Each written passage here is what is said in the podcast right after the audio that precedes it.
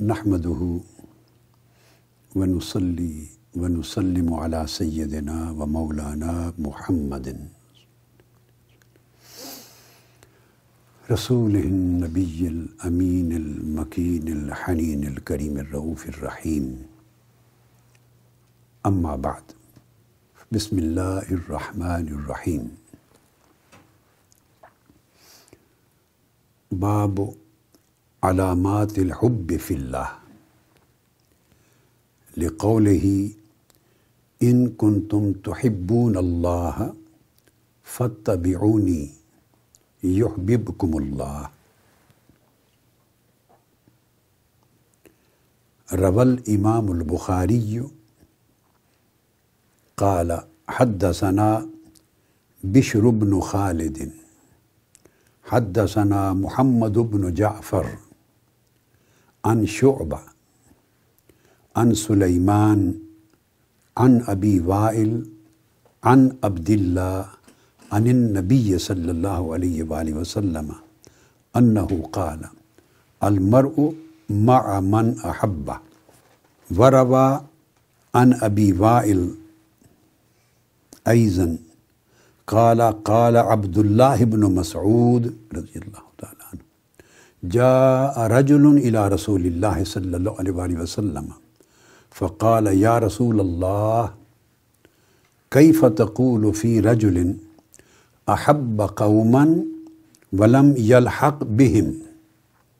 فقال رسول الله صلى الله عليه وآله وسلم، المرء مع من أحبه. أو كما قال صلى الله عليه وسلم. معزز، سامعین و ناظرین محترم علماء و اساتذہ اور طلباء و طالبات اور جملہ خواتین و حضرات۔ اللہ رب العزت کی توفیق سے آج بھی ہم صحیح البخاری کی ممکنہ حد تک کئی کتب اور ابواب کو انشاء اللہ تعالی زیر مطالعہ لائیں گے۔ مگر آج کی نشست کی ابتدا کر رہا ہوں۔ پچھلی نشست کے مضمون سے جوڑتے ہوئے کتاب الادب اور البر وسیلہ میں سے دو حدیث نبوی کے بیان سے۔ امام بخاری نے کتاب الادب میں۔ باب نمبر چھیانوے قائم کیا ہے، نائنٹی سکس۔ اور اس کا عنوان بنایا ہے، اللہ کے لیے محبت کرنے کی علامات۔ اگر کوئی شخص کسی دوسرے شخص سے اللہ کے لیے محبت کرے، تو اس کی علامت کیا ہے؟ پہچان کیا ہے؟ یہ عنوان قائم کیا ہے۔ اور ترجمت الباب میں سورہ آل عمران کی آیت نمبر اکتیس، تھرٹی ون، اس سے استدلال فرمایا ہے۔ اور ارشاد فرمایا اللہ رب العزت نے کہ اگر تم اللہ سے محبت کرتے ہو، یا محبت کرنا چاہتے ہو، اور اللہ سے محبت کی راہ پانا چاہتے ہو تو فتح بیونی اللہ سے محبت کرنے کے لیے میری اتباع کرو یعنی حضور نبی اکرم صلی اللہ علیہ وآلہ وسلم کی مطابعت اختیار کرو۔ یحببکم اللہ، اس سے اللہ رب العزت تمہیں اپنا محبوب بنا لے گا۔ اب اس آیا کریمہ کا ذکر کر کے تو ایک تو اس امر کی طرف اشارہ کیا ہے کہ اگر کوئی شخص اللہ رب العزت کی محبت چاہتا ہے، اس سے محبت کرتا ہے، تو اس کے لیے لازم ہے کہ وہ حضور نبی اکرم صلی اللہ تعالیٰ علیہ وآلہ وسلم کی مطابعت اختیار کرے۔ کیونکہ حضور علیہ السلاۃ والسلام کی مطابعت ہی اللہ کی محبت کی راہ دکھاتی ہے اور اللہ کی محبت تک پہنچاتی۔ اب اگلی چیز جس پر امام بخاری کا فوکس ہے اس باب میں۔ وہ اس آیت کریمہ میں تین چیزوں کا ذکر ہے۔ تو امام بخاری کا جو فوکس ہے وہ پھر پچھلی دو چیزوں پر ہے۔ ایک تو بندہ اللہ سے محبت کرے یا محبت کرنا چاہے، ایک۔ دوسرا پھر محبت الہی کی خاطر حضور علیہ السلام کی اتباع کرے، کامل مطابعت اختیار کرے۔ دو۔ تیسرا نقطہ یحببکم اللہ مطابعت نبویہ میں حضور علیہ السلام کی اتباع کے نتیجے میں اللہ رب العزت تمہیں اپنا محبوب بنا لے گا۔ یعنی اللہ جب کسی بندے کو حضور علیہ السلاۃ والسلام کی مطابعت اور غلامی کے سبب سے اپنا محبوب بنا لیتا ہے، تو اس کا مطلب یہ ہے کہ اللہ تعالیٰ خود اس بندے سے محبت شروع کر دیتا ہے۔ جیسا کہ ذکر پچھلی نشست میں ایک حدیث پاک میں آ چکا کہ اللہ رب العزت مطابعت محمدی کے نتیجے میں اس بندے سے خود محبت شروع کر دیتا ہے تو بندہ اللہ کا محبوب بن جاتا ہے۔ اب یہ آیت کریمہ اس سے امام بخاری استدلال کرتے ہوئے اگلی حدیث اس معنی پر دلالت کرنے والی لائے ہیں۔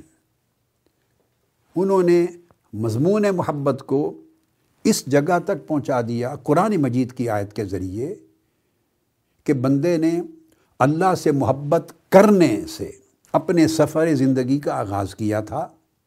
مطابعت نبوی اختیار کی، یہ اس کا زاد سفر بنا سفر میں۔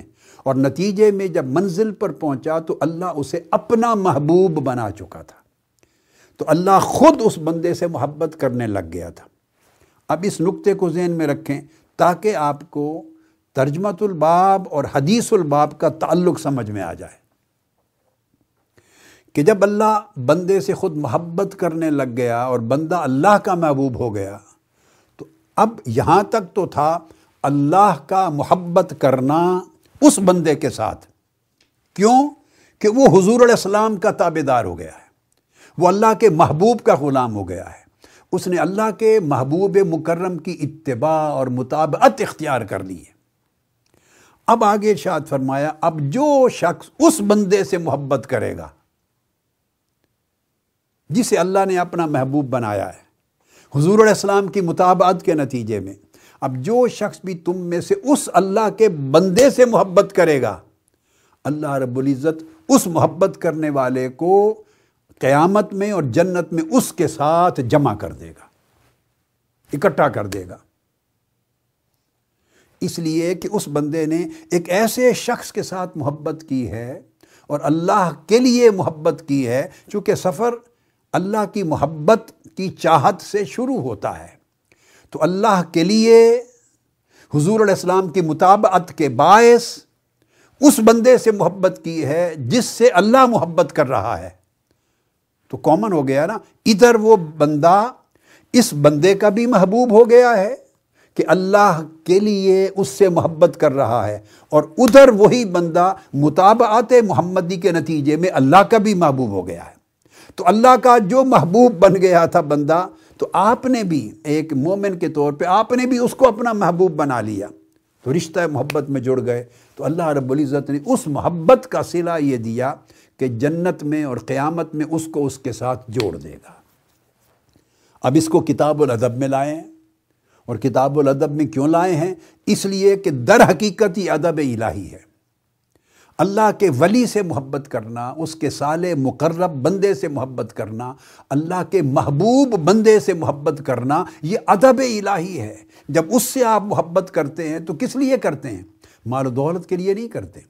اس کی عمارت اور جاہ و منصب کے لیے نہیں کرتے۔ اس کے دنیاوی اعزاز اور شان و شوکت کے لیے نہیں کرتے، اپنی کسی حاجت اور ضرورت کے لیے نہیں کرتے، نہیں۔ دنیا کی کوئی غرض اس محبت میں نہیں ہوتی۔ آپ اس سے کیوں محبت کر رہے ہیں؟ کہ اللہ کا محبوب بندہ ہے، اللہ کا مقرب بندہ ہے۔ اور اللہ کا چونکہ مقرب و محبوب بندہ ہے، تو میں جب اس سے محبت کروں گا، تو اس سے محبت کرنے سے اللہ کی محبت نصیب ہو جائے گی اور میں اللہ کے قریب ہو جاؤں گا اور شاید اللہ مجھے بھی اپنے محبوبوں میں شامل کر لے۔ یا مجھے محب بنا لے اپنا، یا اپنا محبوب بنا لے۔ تو دونوں طرح سے اللہ کی محبت کا عطیہ اس بندے کے ذریعے سے نصیب ہوگا جو اللہ کا محبوب ہو گیا۔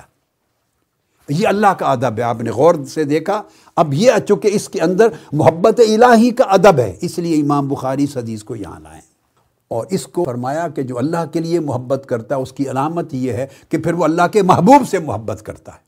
اللہ تعالیٰ ان محبتوں کو پھوڑتا نہیں ہے کہ مجھ سے محبت الگ ہے، میرے محبوب بندوں سے محبت الگ ہے، اور میرے محبوب نبی مکرم سے محبت اور مطابت الگ ہے۔ نہیں، ساری محبتوں کے سوتے اور دھارے ایک جگہ جمع ہو جاتے۔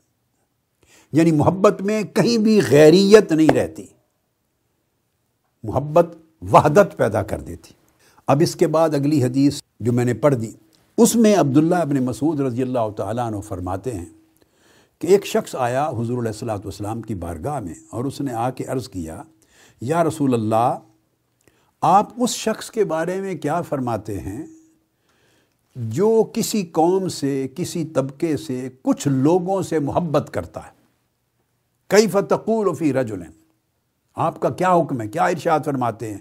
اس شخص کے بارے میں احب قومن جو کچھ لوگوں سے محبت کرتا ہے، ولم یلحق بہم، مگر اپنے عمل میں، اپنے عمل میں اور اپنی مرتبے میں اور قدر و منزلت میں ان کے برابر نہیں، ان سے مل نہیں سکتا۔ ان کا رتبہ بلند ہے۔ ان کا عمل بلند ہے، ان کے مجاہدات بلند ہیں، ان کی مطابعت بلند ہے، ان کا زہد، ورا، تقوی بلند ہے۔ کرتا ہے ان سے محبت اسی وجہ سے کہ انہوں نے اللہ کے لیے زود اختیار کر لیا۔ وہ اللہ کی محبت میں فنا ہو گئے، وہ علیہ السلام کی مطابعت میں فنا ہو گئے۔ انہوں نے اللہ کی محبت کو ہر شے پہ ترجیح دے دی، ہر چیز اللہ کے لیے اپنی نیت، اپنا عمل، زندگی، ترجیحات خالص کر لی، اللہ کے ہو گئے۔ سو اللہ ان کا ہو گیا۔ اب ان سے محبت کرتا ہے اللہ کے لیے، مگر ان کے تقوی میں، عمل میں، زہد میں، ورا میں، عبادات میں طاعات میں ان کے برابر نہیں۔ ان جیسا عمل اور ان جیسا مرتبہ نہیں پا سکتا۔ تو ایسے شخص کے بارے میں کیا حکم ہے؟ آقا علیہ السلام نے فرمایا، یہ حدیث امام بخاری لائے فقال رسول اللہ صلی اللہ علیہ وسلم، المرء مع من احبہ۔ پوری بات آقا علیہ السلام نے سن لی۔ اب یہ نہیں ہے کہ کوئی اور کنسپٹ تھا، وہ کہنے پوچھنے والا کچھ اور پوچھ رہا ہے اور معاذ اللہ آقا علیہ السلام کچھ اور سمجھ بیٹھے ہیں۔ ایسا نہیں ہے۔ پوری بات سن کر جواب دیا، میں نے سمجھ لی تمہاری بات۔ تم پوچھ رہے ہو ایک ایسے شخص کے بارے میں کہ جو اللہ کے محبوب، مقرب بندوں سے محبت کرتا ہے۔ اللہ کے لیے، ان کے تقوی تہارت پرہیزگاری، عبادت گزاری تابے داری وفاداری کی وجہ سے محبت کرتا ہے۔ اور ہے بھی ان کی مطابعت میں، انہی انہی کی راہ پر ان کی پیروی میں نیکی پر، تقوی، عبادت پر، اعمال صالحہ پر ہے اسی راستے پر۔ مگر عمل میں، مطابعت میں، تقوی میں، منزلت میں، درجے میں ان کے برابر نہیں، فرق ہے۔ تو اس کا کیا بنے گا؟ آقا علیہ السلام نے فرمایا، اس محبت کرنے والے کو اللہ رب العزت قیامت کے دن اور جنت میں اس کے محبوب بندے کے ساتھ جوڑ دے گا، پھر بھی اکٹھا کر دے گا۔ جنت میں ان کو ایک ہی جگہ پہ اللہ پاک رکھ دے گا، ایک ہی مقام عطا کر دے گا۔ خواہ اس کا اپنا استحقاق کم مرتبے کا تھا، مگر اللہ پاک اس کو ان کے مرتبے کے ساتھ جمع کر دے گا۔ اب سوال پیدا ہوا، کیوں؟ عمل میں فرق تھا، اس لیے امام بخاری لائے ہیں۔ اس کے عمل میں فرق تھا، مگر ادب تھا۔ اللہ کی محبت کی چاہت تھی۔ اللہ والوں سے محبت تھی، اللہ کے لیے۔ تو عمل صحیح تھے، بنیادی فرائض واجبات اس نے پورے کیے تھے، تھا اسی راستے پر۔ اسی راستے پر تھا۔ مگر کمی تھی کوانٹیٹی میں کمی تھی، کہیں کوالٹی میں کمی تھی، رتبے اور درجے میں کمی تھی، محنت و ریاضت میں کمی تھی۔ مگر اپنی تئیں کوشش کرتا تھا، ان جیسا نہیں بن سکا۔ وہ جو کمی رہ گئی اس کی اپنی عمل میں اور ان کی کاوش میں، اللہ پاک اس ساری کمی کو اس کی محبت کے باعث، جو اللہ کے بندے سے اللہ کے لیے اس نے کی، اس محبت کے ذریعے کمپنسیٹ کر دے گا۔ اور اس میں چونکہ اللہ کی محبت کا ادب ہے۔ تو ایک ادب الوحیت کے باعث، ایک اس محبت کے باعث جو اللہ کے لیے کی، اللہ پاک اس کمی کو پورا کر دے گا۔ شرط ہے کہ اسی راہ پر ہو۔ رستہ نہ بدلے۔ ان کے شیوا سے جدا نہ ہو جائے۔ نیکی کی راہ کو چھوڑ نہ دے، ان کی مطابعت اختیار کرے، اپنی کوشش میں کمی نہ کرے۔ ٹھیک ہے، اللہ پاک نے اس کو ایکسیپٹ کر لیا کہ وہ اس جگہ تک نہیں پہنچ سکتا، وہ جو کمی ہے وہ اللہ پوری کر دے گا، اس محبت کی برکت سے۔ اس کو بھی امام بخاری ادب کے مقام میں لائے ہیں کہ یہ جو محبت ہے اللہ والوں سے، اللہ کے لیے محبت کرنا صالحین سے، اولیاء سے، علماء عاملین سے، متقین سے اللہ کے محبوب و مقرب بندوں سے محبت کرنا اللہ کی خاطر اللہ پاک قیامت کے دن بہت سی کمیاں اس کی پوری کر کے اس کے ساتھ ملا دے گا۔ بشرطے کہ وہ ہے انہی کی راہ پر۔ سراط الزین انعمت علیہم، انہی انعام یافتہ بندوں کی راہ پر چل رہا ہے۔ اس میں وہ بگاڑ نہیں آیا بنیادی کہ راستہ بدل گیا ہو۔ بد زن ہو گیا ہو، بدگمان ہو گیا ہو، بے ادب ہو گیا ہو، گستاخ ہو گیا ہو، نافرمان ہو گیا ہو، معصیت کار ہو گیا ہو، راستہ چینج کر لیا ہو، یہ نہیں ہوا۔ رہا استقامت سے اسی راستے پر ہے۔ ادب قائم رکھا ہے سوئے زن نہیں لیا، حسن زن قائم رکھا ہے۔ حسن ادب قائم رکھا ہے، حسن عقیدہ قائم رکھا ہے، حسن عمل قائم رکھا ہے، حسن تعلق قائم رکھا ہے انہی کی راہ پر چلتا گیا، اس میں نہیں لرزا۔ مگر جو کمی رہ گئی، وہ اللہ پاک نے اس محبت کے باعث پوری کر دی۔ یہ ایک تسلسل بنا لیا پچھلی نشست کے ساتھ، اور یہ دو حدیث رہ گئی تھیں۔ تو میں نے چاہا کہ آج کی نشست یہاں سے شروع کر لیں۔ اب اس کے بعد کتاب الصلاط سے میں حدیث لے رہا ہوں۔ تاکہ نماز کا مضمون صحیح بخاری سے کچھ لے لیں تبرکن تھوڑا تھوڑا ضروری ابواب میں سے لیتے جائیں۔ کتاب الصلاط اس کا نمبر آٹھ ہے اور اس کا پہلا باب ہے، باب و کئی فورد صلاۃ فل اسرا کہ نماز یعنی شب اسرا اسرا اور معراج کا جو معجزہ تھا، اس میں کیسے فرض کی گئی؟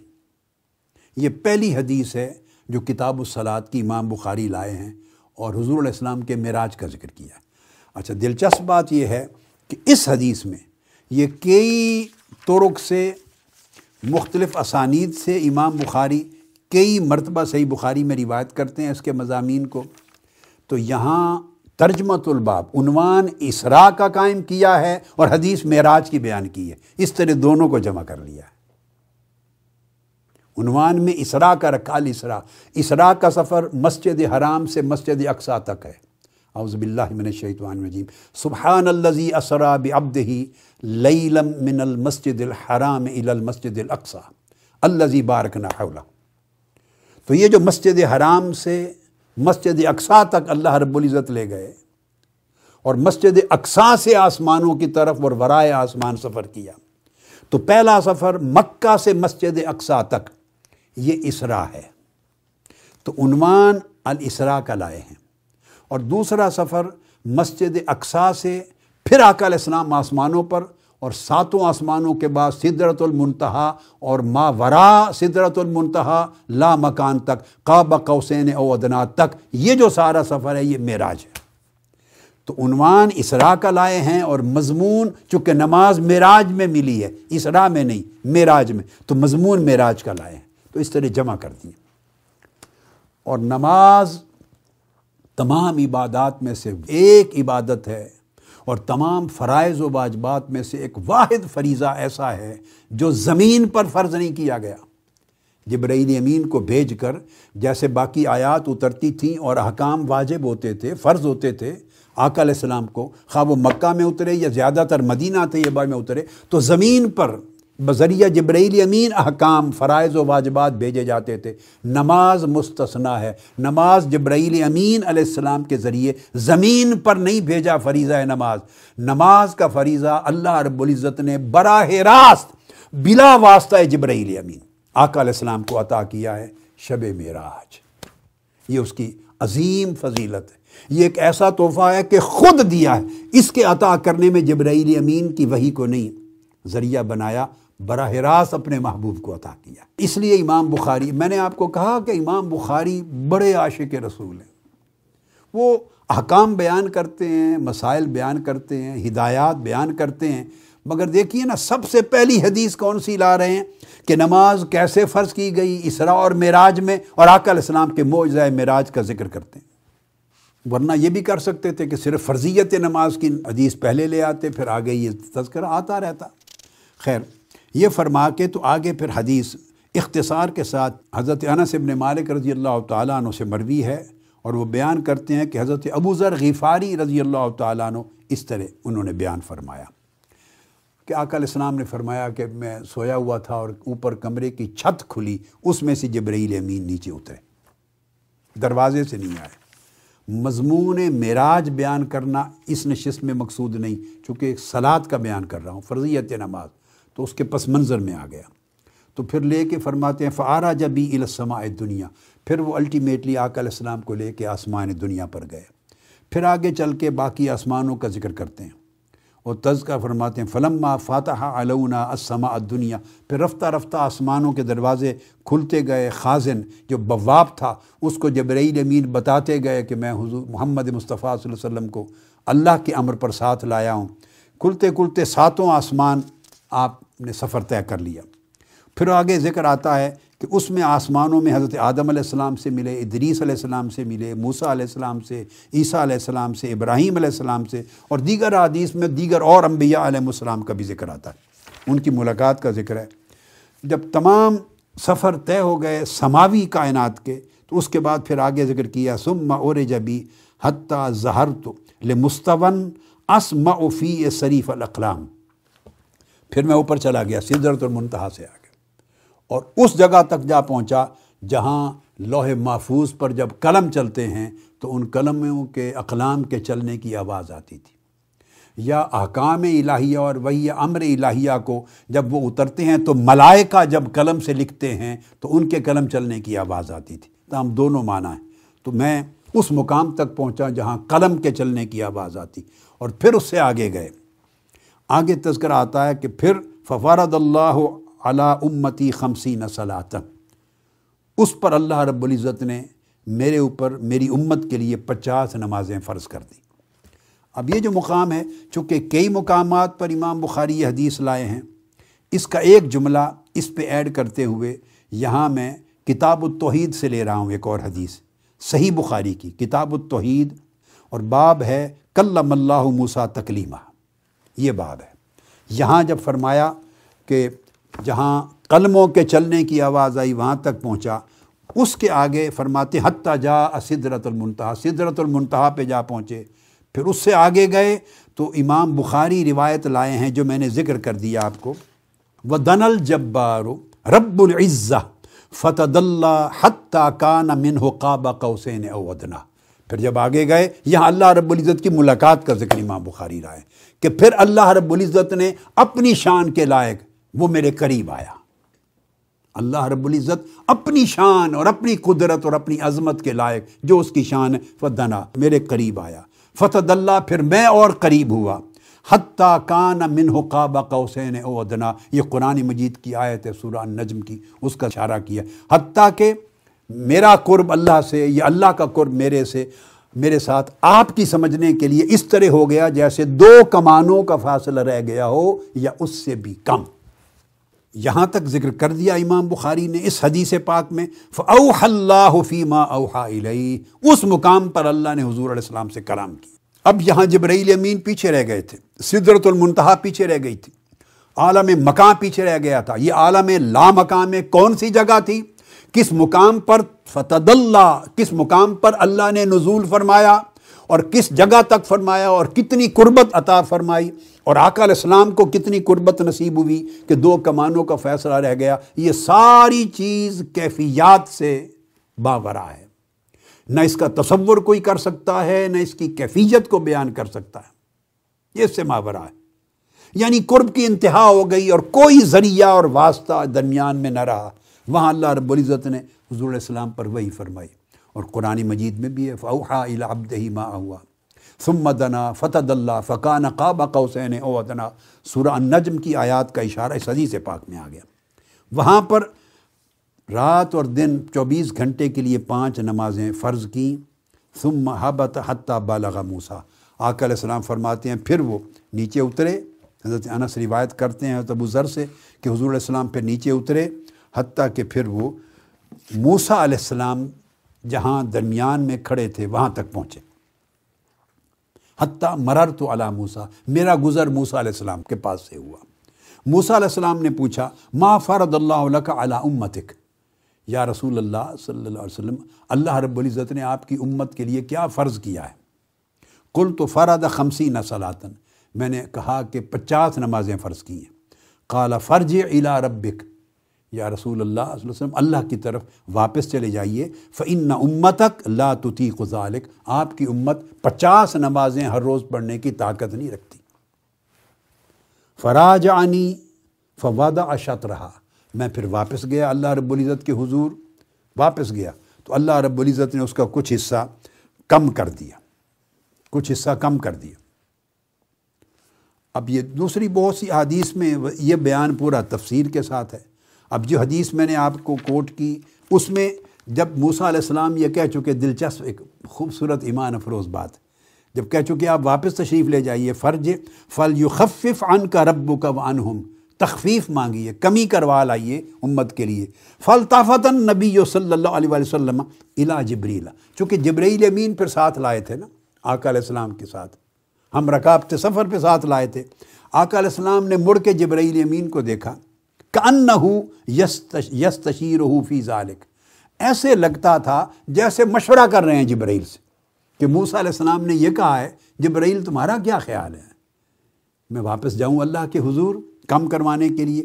فاشار علیہ جبریل جبرائیل امین نے آپ کو اشارہ کیا، ان نعم ان شئتا یا رسول اللہ، بالکل ٹھیک ہے، اگر آپ پسند فرمائیں، آپ کی مرضی۔ ہے تو یہ جملے بڑے پیارے ہیں۔ فعلا بہی ال الجبار آک علیہ السلام پھر واپس اوپر پلٹ کے گئے اور اللہ کے حضور پہنچ گئے، الجبار۔ فقالا وہ ہوا مکان ہو اور وہ اپنی جگہ پر تھے۔ اب مکان سے مراد اللہ کی طرف نسبت نہیں آک علیہ السلام اپنی جگہ جو آپ کے لیے مقرر تھی علوف کی، بلندی کی، وہاں پر کھڑے ہوئے۔ اللہ سے عرض کیا، آگے پھر، یا رب خفف انا فعن امتی لا تستی حاضہ میرے مولا ہماری نمازوں، پچاس نمازوں کو کم کر دیں، میری امت پچاس نمازوں کی استطاعت نہیں رکھے گی۔ فوادہ ان ہو اشرا صلاحات دس نمازیں کم کر دیں اس ایک وزٹ پہ۔ باقی دیگر حدیث بخاری اور مسلم میں آتا ہے کہ پانچ نمازیں کم کری اور ایسی حدیث ہیں، صحیح ہیں بخاری مسلم کی، کہ جس میں نو مرتبہ آنا جانا ہوا اور ہر بار پانچ پانچ نمازیں کم ہوئی۔ تاہم کسی جگہ عدد بیان نہیں کیا، کسی جگہ بیان کیا۔ یہ تفصیلات ہیں، صحابہ نے جیسے جیسے بیان کیا، ویسے ویسے روایت ہو گئی۔ الغرض واپس آپ تشریف لائے۔ جب واپس پہنچے تو موسیٰ علیہ السلام نے پھر پوچھا آپ نے فرمایا، اتنی کم کر دی۔ فقال راج ربک فعن امت اکلا تو ٹھیک آپ پھر جائیے، آپ کی امت اتنی طاقت نہیں رکھتی۔ اسی طرح دوسری حدیث میں ہے کہ آپ نے پھر جبرائیل امین کی طرف دیکھا، مشورہ کیا، انہوں نے کہا، جیسے آپ کی مرضی۔ اس حدیث میں مختصر ہے کہ آقا علیہ السلام واپس تشریف لے جائے فراجا تو فوادہ آشت رہا اللہ پاک نے پھر کچھ کم کر دی۔ فراجا تو الئی پھر آپ واپس تشریف لائے۔ پھر موسیٰ علیہ السلام راستے میں ان کو کھڑے کیے رکھا۔ انہوں نے پوچھا، اب کیا ہوا؟ آپ نے فرمایا، اتنی کم ہو گئیں۔ الغرض، وہ واپس عرض کرتے رہے بیچتے رہے، آقا بار گئے جب بار میں۔ اللہ بار گئے، علویت میں جاتے رہے۔ اللہ رب العزت رفتہ رفتہ کم فرماتا رہا۔ آخر پہ پانچ نمازیں رہ گئیں۔ اللہ رب العزت نے فرمایا، فقال، ہی خمسن وہی خمسون۔ یہ پانچ نمازیں پڑھنے کے لیے ہیں اور یہ پچاس جن کا حکم دیا تھا، وہ قائم ہے یہ اجر اور ثواب کے لیے پڑھیں گے پانچ مگر اجر و ثواب پچاس نمازیں پڑھنے کا ہوگا۔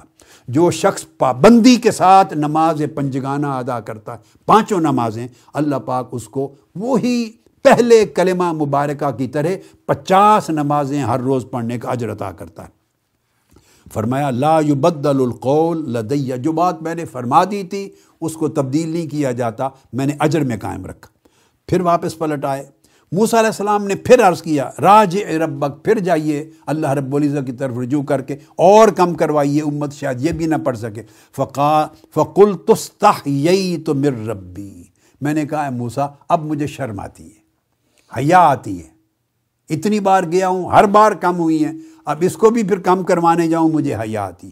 اس کے بعد من تالا کا بھی حتن تہا بھی الا سدرت المنتہا، پھر سدرت المنتہا، پھر جنت میں جانا، پھر آگے کا سفر حدیث پاک میں بیان ہوا۔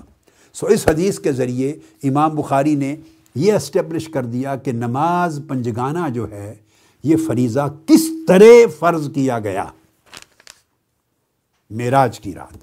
اور اس کا کیا بلند مقام ہے؟ سو نماز اس طرح آکل اسلام کی امت کے مومنوں کے لیے بھی معراج ہے۔ جو آدمی پابندی کے ساتھ، رجوع کے ساتھ خوشو کے ساتھ اور ذوق و شوق کے ساتھ، اہتمام کے ساتھ اور آداب کے ساتھ، نماز، محبت کے ساتھ ادا کرتا ہے، گویا اللہ رب العزت وہ جو معراج کی رات آقا علیہ السلام کو قربت ملی تھی، بار گئے الوحیت کے ساتھ، اس قربت معراج کا فیض اس کے نصیب کے مطابق عطا کرتا ہے۔ تو نماز مومن کی معراج بنا گی۔ یہ مضمون مکمل ہوا کہ نماز فرض کیسے ہوئی۔ اب اس کے بعد حدیث لیتے ہیں کتاب و مواقع تصلاط سے۔ نماز کے اوقات کے اوپر کتاب ہے۔ اس حدیث میں حضرت ابو حریرہ رضی اللہ تعالیٰ عنہ روایت کرتے ہیں ان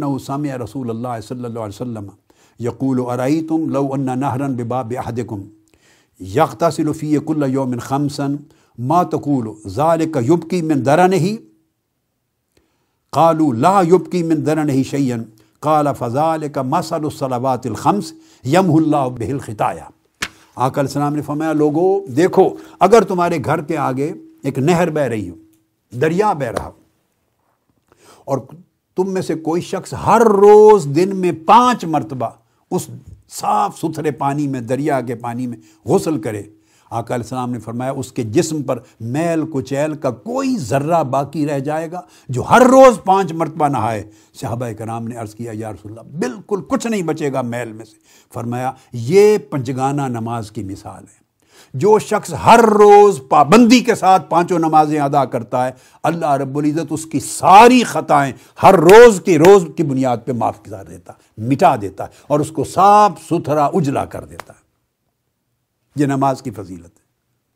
اور دوسری طرف نماز ترک کرنے والا، من تارا کا صلاح متعمدن فقط کافر جو نماز کو چھوڑ دیتا ہے، جان بوجھ کر وہ کفر کا عمل کرتا ہے یعنی اپنے آپ کو کافروں کے ساتھ ملا لیتا ہے۔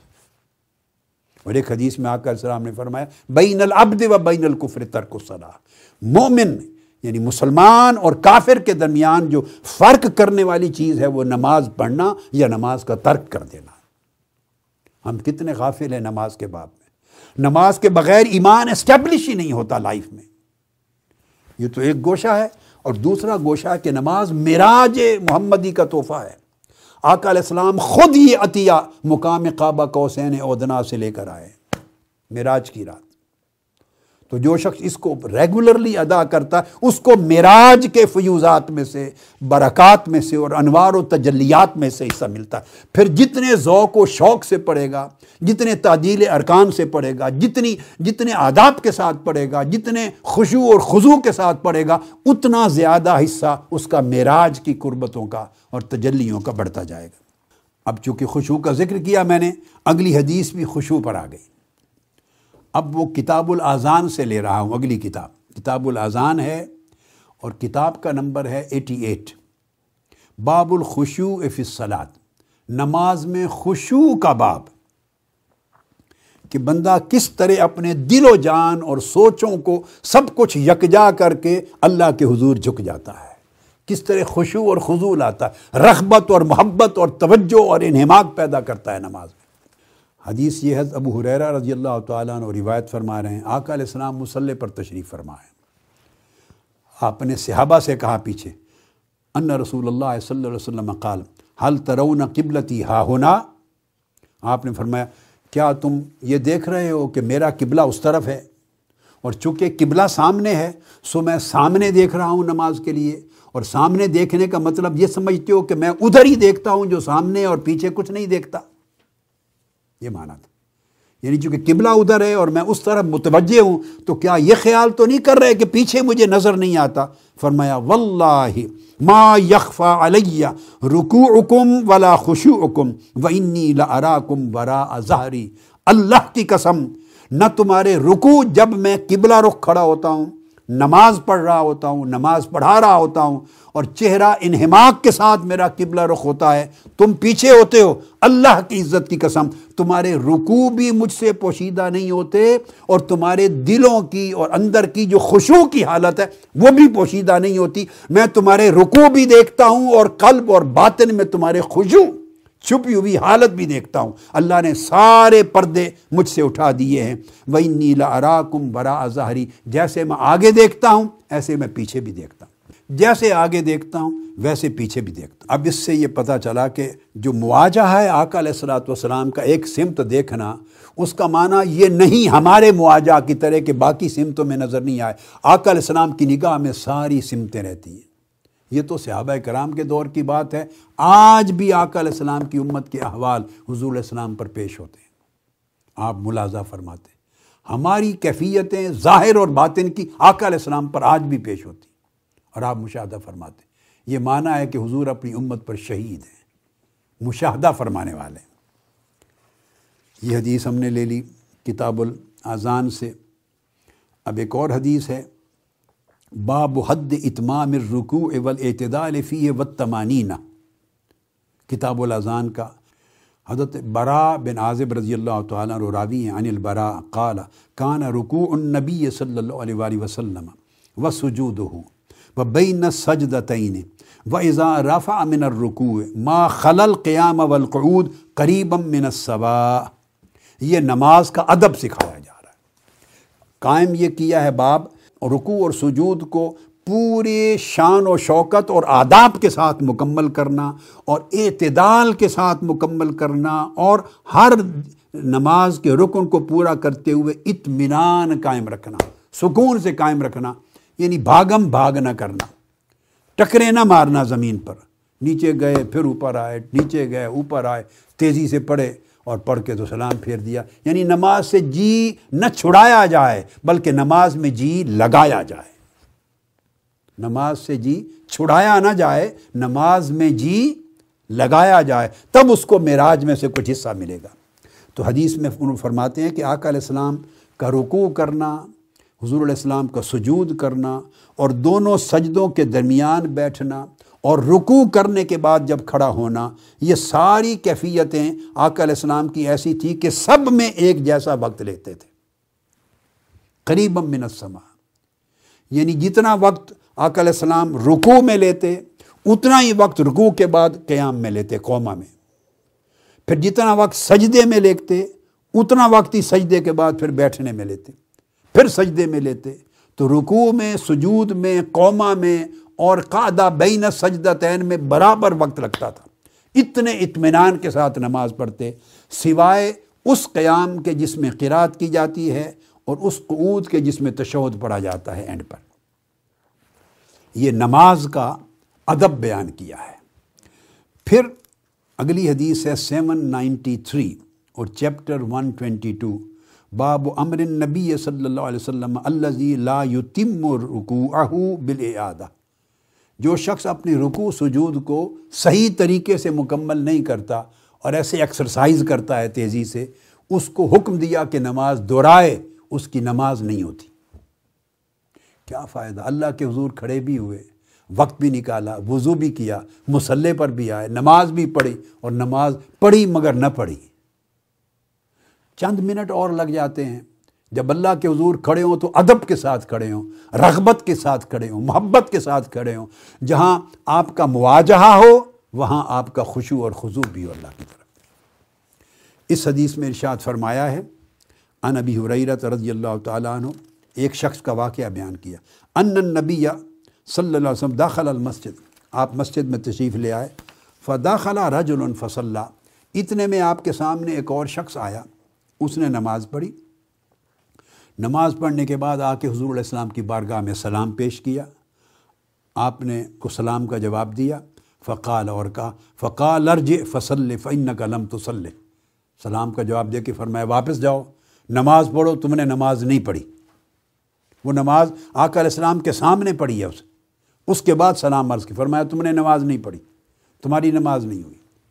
فصل پھر گیا اس نے نماز پڑھی، پھر آ کے سلام عرض کیا، فقال ارج فصل فن قلم تو پڑھا، واپس پلٹ کے جاؤ، تمہاری نماز تم نے نہیں پڑھی۔ پھر اس نے پڑھی، پھر گیا، فرمایا، پلٹ کے جاؤ، تم نے نماز نہیں پڑھی۔ تین مرتبہ ایسا کیا۔ فقال ولزی با اسک با اسک بالحق، فما احسن و غیر فعلمنی۔ یا رسول اللہ، میں اس سے بہتر نہیں پڑھ سکتا۔ مجھے اور سمجھ نہیں ہے کہ کیا کروں۔ پھر آپ مجھے سمجھا دیں۔ پھر آپ نے فرمایا فیضا کمتا الصلاۃ فکبر سنو نماز کیسے پڑھتے ہیں؟ جب نماز کے لیے کھڑے ہوں، یکسوئی کے ساتھ تو تکبیر کہو۔ سم مقرا ما تیسر ما کا من القرآن۔ پھر جو کچھ تمہارے پاس پڑھنے کا یاد ہے، اس کے ساتھ سورہ فاتح اور قرآن کی آیات کو پڑھو۔ جب پڑھو سم مر کا حتیٰ تتم ان اس کے بعد جب رکوع کرو، تو اس طریقے سے کرو کہ اطمینان ہو جائے۔ تمہاری پشت نیچے رکوع میں رہنے میں اطمینان ہو جائے۔ سم مرفا حتیٰ تعتدل قائما۔ رکوع کے بعد جب کھڑے ہو اور اس طرح کھڑے ہو کہ پورے تمہارے قیام میں اعتدال ہو جائے۔ اس میں بھی اطمینان اور سکون آ جائے۔ ثم مسجد حتیٰ تتم ان ساجدن پھر سجدہ کر اور سجدہ کرو اس طرح کہ اس میں بھی اطمینان آ جائے۔ سکون اور اطمینان سے پڑھو اور سجدہ کرو۔ سم مرفا حتیٰ تتم ان جالسن پھر اٹھو۔ ایسے نہیں کہ سجود سے اٹھ کے پھر دوبارہ چلے جاؤ، نہیں۔ اس کو پھر بیٹھو اور بیٹھنے کی حالت میں اطمینان آ جائے۔ سم مسجد حتیٰ تتم ان ساجدہ۔ پھر سجدہ کرو تاکہ حالت سجود میں اطمینان آ جائے۔ سم مف الزال کفی صلاح کا کلیہ پھر ساری نماز اسی طرح اطمینان اور سکون سے ادا کرو۔ اگر اس طرح کرو گے تو تمہاری نماز ہوگی، ورنہ نماز نہیں ہوگی۔ یہ دوسری چیز ارشاد فرما دی۔ نماز کے حکم میں، آقا علیہ السلاۃ والسلام نے۔ اب اس کے بعد ہم انشاءاللہ اللہ تعالیٰ اگلے موضوع کو اگلی نشست میں کرتے ہیں۔ والسلام علیکم ورحمۃ اللہ وبرکاتہ۔ سب سے پہلے نئی ویڈیوز کو حاصل کرنے کے لیے شیخ الاسلام ڈاکٹر محمد طاہر القادری کے آفیشیل یوٹیوب چینل کو سبسکرائب کریں اور بیل آئیکن کلک کریں۔